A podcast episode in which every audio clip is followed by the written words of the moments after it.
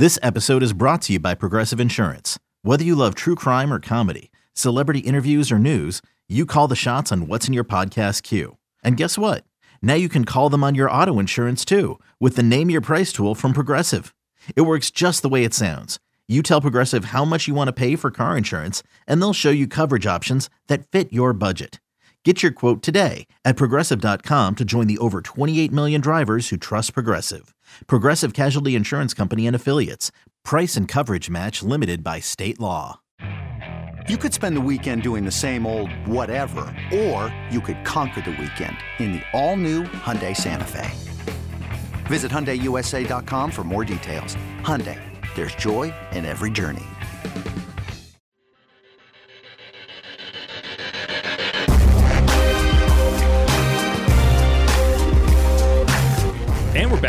On Inside Black and Gold. I am Jeff Nowak. This is the off season. We are here. We're not getting any mock drafts today. We're not getting into into into scouting. We're not talking about Michigan or Washington, although, you know, that game kind of let me down towards the end. I didn't start watching until halftime, and it only got worse after halftime. But anyway, I digress. We're talking about the Saints, and we're talking about, you know, we, we talked about Dennis Allen in that first segment. And, you know, there, again, there, there's a lot of stuff that they have to fix and and I think getting those fixes is part of the deal. And if you don't, then I don't think he makes it through year three. And again, and again, and, and the funny thing is, I look at it as well. Are you better off firing your head coach in year two and bringing a guy in midstream, or should you th- instead allow a guy to have a pass-fail season? And if they and if they kind of build on what they've done, great. If they fall back to the earth, then that's when you fire him. And suddenly you are in a position where you can make some adjustments. You can trade off some guys and, and get some picks, or you can, you know, have a high draft pick because you didn't play well enough to have a to have a low draft pick. Right? And then you can go hire a coach with some with some, you know, coin in your pocket in terms of, yeah, we got all these draft picks, we got all this ability to be flexible. Let's let's do it. But at the end of the day, for the Saints to get to that first part, which is to hit the ground running next year and and put on a display that makes you feel like this was the right choice. They have to fix the culture of the locker room. Um, that again, we talked about the Jeff Duncan column. He used the word splintered. I think that's a good word for it because I don't think it broke, but I think there were definitely elements of like you know, you know, this piece broke off here, this piece broke off here, and why did that happen? I think that's the biggest question: is why did that happen? One definitely definite point of contention in that locker room this year came, but it was between the, the the veterans and the expectations that the veterans had, and the work that the veterans have become accustomed to putting in, um, and and and again, what they expect versus young players and how they have been working at the NFL level. You know, we talked to Cam Jordan about this. He didn't name names, right? He didn't look at it and say, well, this guy didn't do well enough. This guy didn't work hard enough. But he did point to this kind of the modern element of when he came into the league, you had to watch tape together. You had to, you had to do your film study at the facility and the community building that that, that, that required I think was helpful, or at least he definitely feels it was helpful um, in terms of making sure that everyone understands the amount of work that it, that is required. And and now, and this isn't necessarily just a Saints thing. This is an NFL thing. With all the technology, a lot of that's done at home. A lot of times, you are sent home with a you know with a tablet and said you need to study this film at home and what happens when that's not being done right you know we, we everyone kind of joked about Kyler Murray a few years ago when the when the Cardinals extended him and they put in the clause of like film study work. And and it's like, well, why did they do that? Well, it's because of exactly what we're talking about right now. It's because that a lot of that work has to happen at home, and you know, you you got to trust the players to do that work. Um, and, and, you know, it's tough because there's a certain point where it's like, yeah, these are people. You need them to be able to decompress. You need them to be able to go home and play video games or or do whatever, watch movies. They need to be able to be human beings but there has to be a balance of like you can't go home and only play Xbox. And I think that's kind of the criticism of Kyler Murray is, you know, he's really good at Call of Duty because he spends a lot of time playing it. Uh, and I think the team is like, yeah, can you spend some of that time looking at your tablet? Because we can see how much time you spend looking at your tablet. I don't think that this there's a nanny cam going on in terms of okay, this guy did eight hours of film study when he was supposed to do eight and a half. Got to call him in here. We gotta we gotta we gotta uh, you know ream him out. But you know they're gonna do an accounting at some point, and they're gonna say, dude, you only looked at your tablet. You only you only did like three hours of film study on your tablet this week. You know, like you you only did like uh, you know the last two weeks you did eight hours. You this week you did three. What happened? Because we need you to be prepared. You know, and uh, those numbers don't. That's just an example. Don't take those for anything specific. But I think that's kind of some of the frustration with some of the veteran players who have an expectation versus some of the younger players who only know this. And you know whether that's on the defensive side, like Cam was talking about, like I think that there there was kind of a come to Jesus moment within the team where they established the expectations and what had to happen. But that's kind of like when you when you get to more of a youth movement, that's when I think you see a kind of uh, difficulty in in maintaining that locker room culture. And you know, I, I think one player that I look at and have serious questions about in terms of the commitment is Trevor Penning and and how much work he's actually doing to improve you know, and and and we're gonna get into all the coaches and the questions with the coaching um, in the next segment. But he, he, here's what here's what Dennis Allen said when I asked him about the plan for Trevor Penning specifically and the urgency behind that as you as you go into year three. Yeah, when it comes to Trevor, obviously first round pick can't get on the field in year two. How much urgency is there in regards to that? I think there's a big. I think there's a big urgency in terms of us uh, and in terms of him of needing to develop that player. Um, I think we need to develop that player. Um, we drafted him for a reason. I think he has talent, um, and and that's a guy that, that we need to um, get the best we can out of him. See somebody who could potentially switch positions. Yeah, I mean, I, we'll, we'll see, you know, um, but I do think that's a player that that uh, you know we need to develop. Yeah, and I think the tone of that answer is telling in terms of like, you know, the the the, the coaching staff in the front office is aware that you can't bail on your first round pick. You can't just stop playing them. Like you you can't just say, well, not good enough, you know, because there's got to be a, a development plan. You can't be looking at it and saying, yo, yeah, yeah, Tommy Kraemer, get in there. Trevor's active. He can't be your backup left tackle in a blowout win. That doesn't seem right. That seems like there's something more to it than that. And so you you have to ask, why did the Saints really bench Trevor Penning? Because I don't think it was for this guy can't get the job done. He's not talented enough right? So why did the Saints really bench Trevor Penning? And personally, I think it had to do with the preparation and and how much work he was doing and how committed he was to his job. And you know, like and, and again, this is me.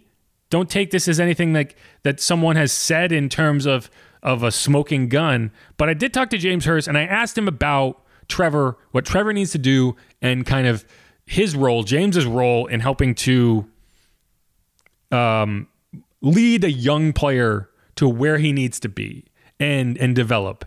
And again, this is not James telling you what I said.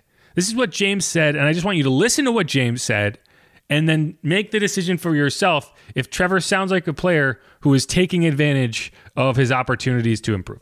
Obviously, this yeah. is not an easy situation for that first round pick. I think the expectation for him to be in there and to not get much playing time in the second half of the season. Yeah.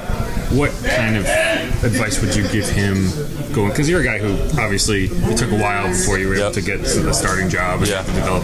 You know, so, what would you say to him in terms of how he needs to approach this offseason um, for his own? Yeah, I would. Um, I think the most important step um, in that process. There's just an old phrase that's no know thyself.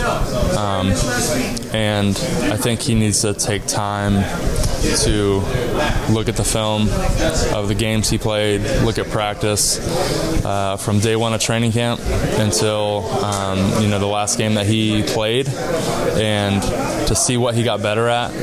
Um, but then ultimately to see the things he has to work on and see if there's consistencies there.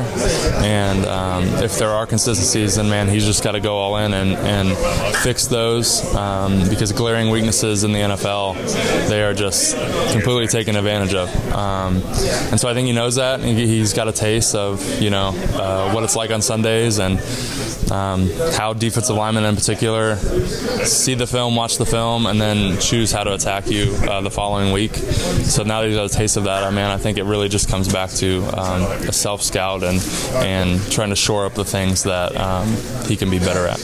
And as a, as a veteran, is that something that you, know, you have a role in terms of just kind of helping a young player? Like how how do you view your role in that? Yeah, I think um, as a veteran player, I've played in a lot of football and, and seen a lot of football, and I just want to be available, right? Um, and you know, you have to let the player. Obviously, I have to tell Trevor that. Anyone else would have to make that known to any younger player that I'm available. Love to help any way that I can, um, be any asset. Um, but at the end of the day, you can you know lead a horse to water, but you can't make him drink. So uh, it always comes down to the player taking the initiative, um, and if he feels like you know talking to an older player is a benefit that he can reap, then then that's what he should do. Um, and if not, that's okay too. Um, but it but it always goes back to the player on taking that initiative. You can lead a horse to water, but you can't make him drink. We've all heard that phrase before. I don't want to hear it about a young player who's who's needing to improve, because to me that indicates he's not doing the work. Um, and so, like I think, you know, we we look at it and we say this seems inexplicable. Why wouldn't you play Trevor Penning? Because he's not ready to play. That's why you don't play Trevor Penning. And and that's that's on a lot of people, but it's at the end of the day, it's got to be on Trevor. He's got to work hard. He's got to be better. And I think when you look at splintering, when you look at things not going the way you'd hoped, and you look at players maybe not being fully committed, that's something that has to change. And and and again, it's like you could tear it all down. You could start fresh with an entirely new support system and and staff, but is that the answer or is the answer to make some cultural tweaks? And and this is I mean I think the the team has kind of effectively admit, admitted that that things are going to be changing. We just don't know what. And I think, you know, Dennis Allen talked for 46 minutes, and a lot of people said 46 minutes of bullshit. But I actually think in that interview, in that 46 minutes, you got some really interesting answers, and you actually heard him kind of let the let the let the veil down a little bit on on how things have gone, and you know, like like, do you move on from from you know it? Do you still revolve your offense around Alvin Kamara, or is it time to to have a youth movement at running back, right? Do you move on from a Marshon Lattimore to open up an outside cornerback spot for Alontae Taylor, which I think is the move you make? Do you, do you do that right? Like like Cam Jordan, I think is a lifer. He's basically a coach on the field at this point. So you're not talking about moving on from him. Demario Davis is eternal. Tyrann Mathieu is eternal. Both guys still playing at an extremely high level. So you're not moving on from them. But you do have to make some decisions. I think Marcus Maye is a guy that I don't necessarily want to see back you know, I, I think that whether whether it makes sense contractually, I don't see how having him on the roster has benefited you when you could replace him with a young player um, or a veteran like Jonathan Abram. Like, what did you see out of Marcus Maye the last two years that you didn't get out of uh, Jonathan Abram in the last two weeks of the season? You know, and, and I also like Jordan Howden. He's going to be in year two. So like players like players like that, the veteran players who aren't necessarily who you can't look at and say this guy has lived up to the expectation. This guy has pulled his weight. And those are the changes that I think you need to make because again, you look at it and you say, okay, there were fractures in the locker room, there were issues. But that's not the first time that's ever happened in the history of the NFL. I would say that it's more often than not that you have moments like that throughout the course of the season. Even good teams have moments like that throughout the course of the season where some stuff needs to be ironed out. These are humans, these are adults, and they're not and they're and they're young adults. Like they're you know we're talking 22 25 27 year old guys. We're not talking like your your grandfather here. We're talking emotional humans who have other things going on. Like talk, i talked to Erik McCoy about the fight with with derek. And while he wouldn't wasn't going to go into specifics you know he he admitted that one of the reasons that happened was because he was bringing stuff from home that you know were were stresses for him into the locker room and he shouldn't have done that and that's kind of what led to that right? And so like i don't think a lot of people think about it that way in terms of these are people who you you need to you need to massage everything individually. And that's what dennis allen when i criticize him and i say i don't know if he is the guy that's what i don't necessarily think he understands is how to handle people. And so can you make those cultural adjustments? Who do you bring in on the coaching staff right? Like who do you who, what changes do you make what is not resonating from some of these people? And if you can do that if you can if you can locate that then i think you can then you can find a way. But but i think that's that's kind of my my read on it is you know mickey loomis confirmed that he had a meeting with with the players right? With just the players. And it's not something that he necessarily does. Uh, actually let's just listen to what mickey mickey said on on ww this week. Yeah i you know look i did do that. Um, i don't do it very often and it's really a message just for the players. And so I'm going to leave it at that. Um, you know, trying to set the tone uh, for what we expect going forward, and and I thought it was uh, well received. Yeah, and, and like Mickey said there, that's not something he does regularly. He did it this year because it, it was important to kind of set this tone, and I think the reason is because you do know there's a lot riding on next season. You do know that you need things to come in and be right, otherwise it'll be wrong real fast. Um, and and so, like, wh- when you decide to stick with the head coach, it's because a vast majority of the team is still on board. And, and you saw that in the final four to, you know, in the final month plus of the season, that there are, there is a core group on this team that is not, is playing well and is fully committed. And that's who you're building around. You can, you can replace certain pieces, you can replace whatever. But if the idea is we feel like this core group can win, then that's what you do. And so you feel like you look at it and you say, well, we have we have young players in Chris Olave and Rashid Shaheed and A.T. Perry and Kendre Miller, you know, the latter of whom uh, I had a lot of serious questions about. And I know a lot of people did, but I think he showed in week 18 why you drafted him and what he can do. Uh, you know, Juwan Johnson's a young player, right? You know, you have an offensive line that played better throughout the course of the season and needs to be upgraded, but can be upgraded, right? You have you have the opportunity to do that. You know, you have you have a defense that is infusing some young players, right? And and hopefully can continue to build that defensive line. I think that's my biggest question is how can you how can you add pieces of that defensive line and how can you get more out of the players that you have? You know, like how do you how do you kind of and do you bring back Zack Baun? Do you adjust your Sam linebacker role to be that kind of permanent situational rusher that worked has has worked well each of the last two seasons?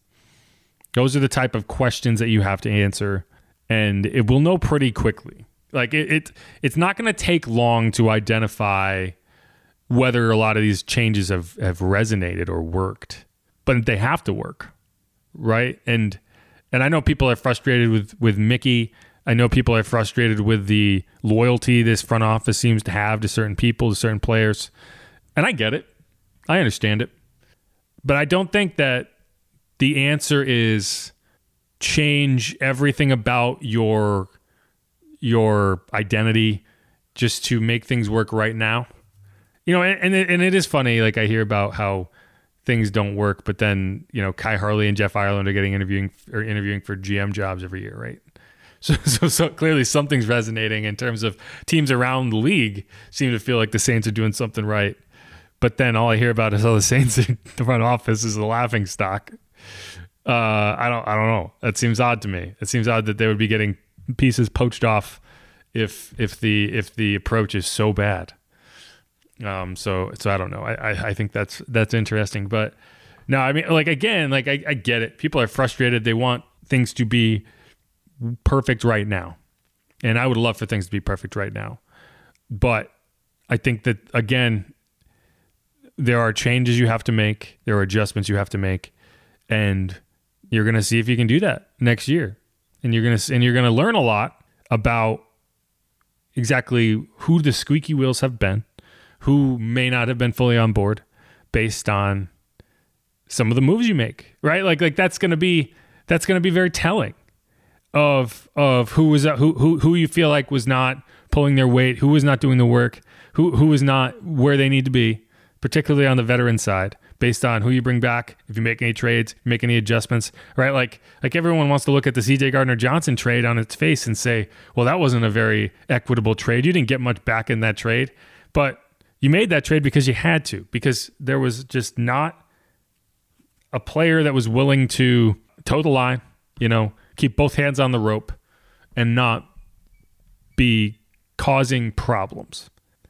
Because I think when you when you look for a team that that does things the right way, that's those are the type of pieces. And we can pretend and we can pretend this is the first time this has ever happened in the NFL, right? Where a team has had some splintering, some issues crop up throughout the course of the year. But like you know, and that's one of the funny things to me is we have a frame of reference for this type of situation, right? One of those. You know, we talked about the three-year coaching cycles last uh, last segment, um, and one one three-year cycle that you know in a lot of instances probably would have cost a guy a job is uh, you know 2014 to 2016 with Sean Payton, and the team goes seven and nine three years in a row. You know, you know, and and and I know Jeff referenced this in his column, but you know, like that wasn't just the players. You know, Zach Strief sat down in, in a room with Sean Payton and said, You've got to get your shit together because what's going on out there is not good enough. And we both know that. We were both here for the run of time when everything was going the way it was supposed to. And we did things a certain way and we believed in certain things. And now those things aren't happening. So, how do we fix it? and how do we go about getting this right? And you you made some changes, you made some cultural tweaks. Think about this. You traded Brandin Cooks, right? Like like we can pretend that the thing we're, what we're seeing with Michael Thomas right now is is completely out of left field. But we saw a very similar thing happen with Brandin Cooks. And what'd you do with Brandin Cooks? You traded him. You moved on from him because you felt like Michael Thomas was the piece that you wanted. And the offense worked the way you wanted it with him. And so you moved on from a first round pick in lieu of a, of a second round pick who had a very strong rookie season, and you see you saw the results of that over the you know you had a franchise altering draft in 2017. You you got the right pieces in, and you saw that run of success, right? I don't think you would get there if you pulled the trigger too early and not and not hold the course, right? Like, do you bring in a new coach after the third seven and nine season, and then what happens, right? Like you you don't know. You're introducing variables and you know, I think that's where you're at now, right? You're you're looking at this a similar thing right now, and and if it and, and you're hoping that you can do it again. Uh, but I think like again, you're trying to figure out where this front office head is at, and that's where their head is at. Is we've been here before. You have. You have been in a very similar situation. Now, the biggest difference, obviously, and you're going to say this, and I'm going to say this, is Dennis Allen and Derek Carr over here versus Sean Payton and Drew Brees over here. And I get that. I get that. But you're being loyal to your guys and you're trusting that the cultural shifts can be made and you're going to see a lot more of what you saw weeks 17 and 18 compared to what you saw you know weeks 10 and 12.